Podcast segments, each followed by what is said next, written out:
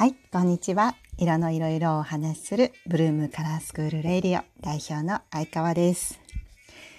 えー、この間あのちらっと福岡に明日から行くんだ。どんな服着たらいいんだろうっていう話をしていましたが、はい、行ってきました。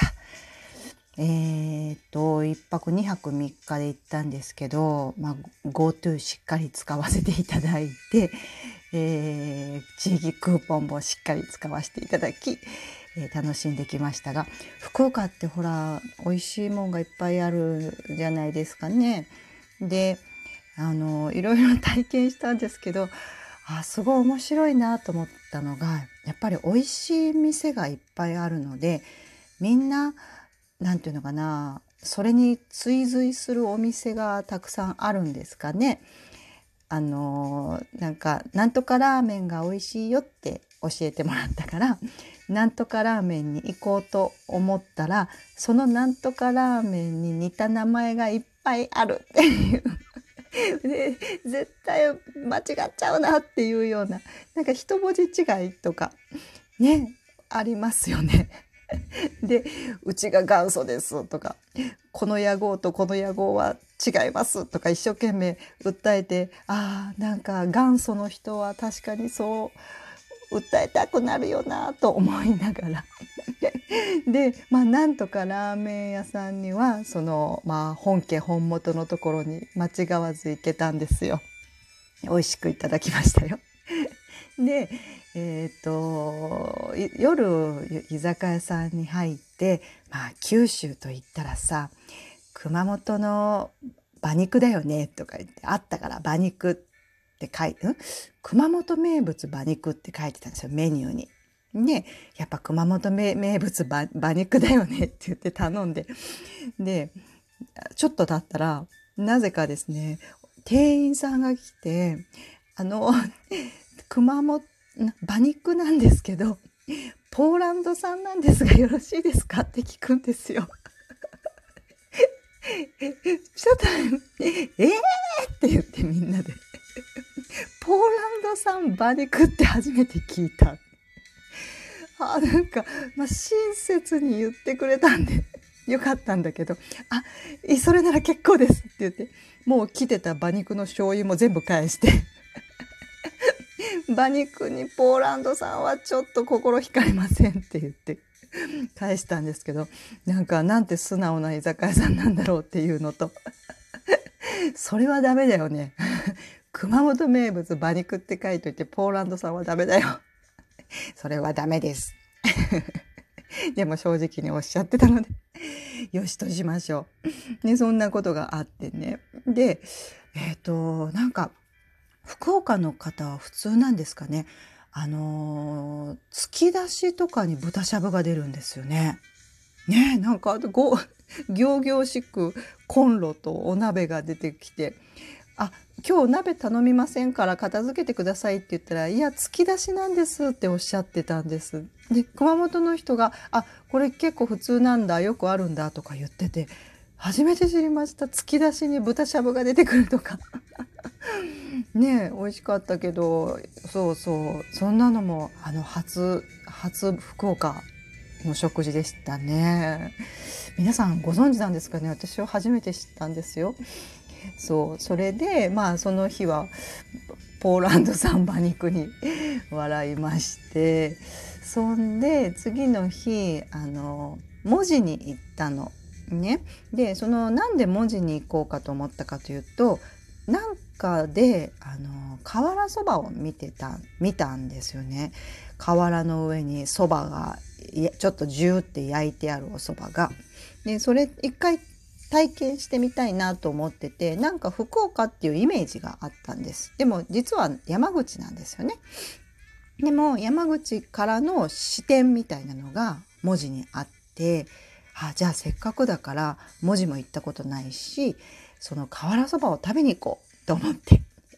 でそれもまた調べてあと本家っていうか元祖っていうかその瓦そば屋さんに出向いて行ったんですよ。でお店入ってそのホームページ見てたから瓦そばとうなぎのセットを頼もうと。私あのうなぎ大好き。エビに引き続きうなぎ大好き金かかる女なんででそのね瓦そばとうなぎのセットって注文したら それそれ2回なんですって言うんですよ。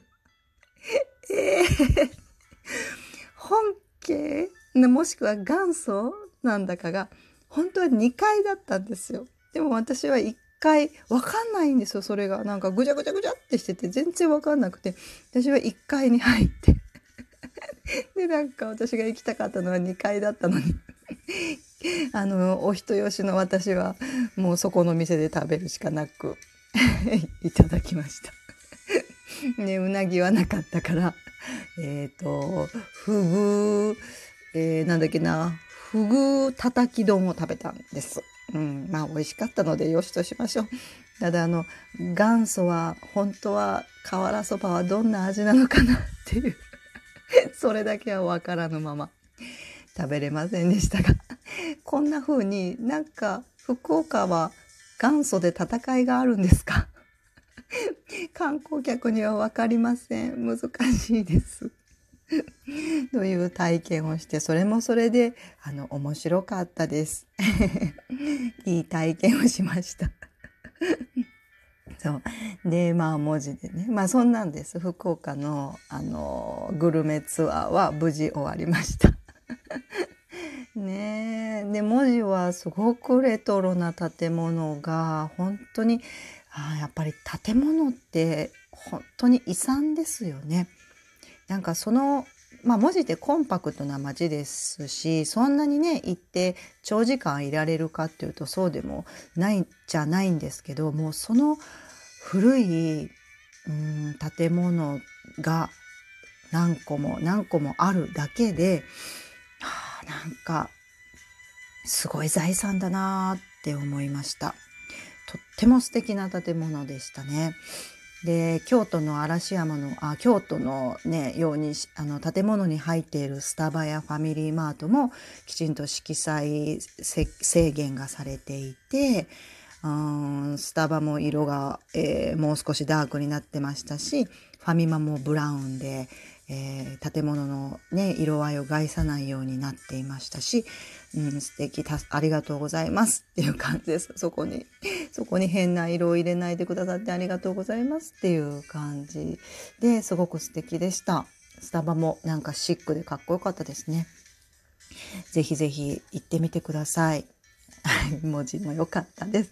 開門海峡。で、ものすごい山口県と近いんですね。それも初めて知りました。もうすぐそこでした、山口県が。ね、あの大体皆さん文字とか行ったことあるんですよね。私は初めてだったのであんなに近いなんて知らなかったんでうーんなんかなんかちょっと不思議な感じがしました。地図で見るとすごい遠そうだったので。ね、パスポートいるんじゃないかっていうぐらい海をほら境に私あの徳島人なので本当に本土に行くにはまあまあ遠いぞイメージがあったんで すっごい山口と福岡が近かったですね。はい、文字に行ってきましたという話でした。まあちょっと色の話はその建物の話です。トーンを落として、えー、色彩のトーンを整えるということをすると、うん、建物のね、えーと、古さや、えー、建物の深みっていうのが消えなくて済むぞ。こじつけです今日は。はい、福岡、ぜひぜひ行ってみてください。すごく楽しかったです。ご飯も美味しかったです。えー、今日も聞いてくださってありがとうございました。えー、色の話ではありませんでしたが、ブルームカラースクールというカラースクールを大阪本町で開校しています。インスタもやってます。ブルームカラースクール本町でインスタやってます。今日も、今日はこれでおしまい。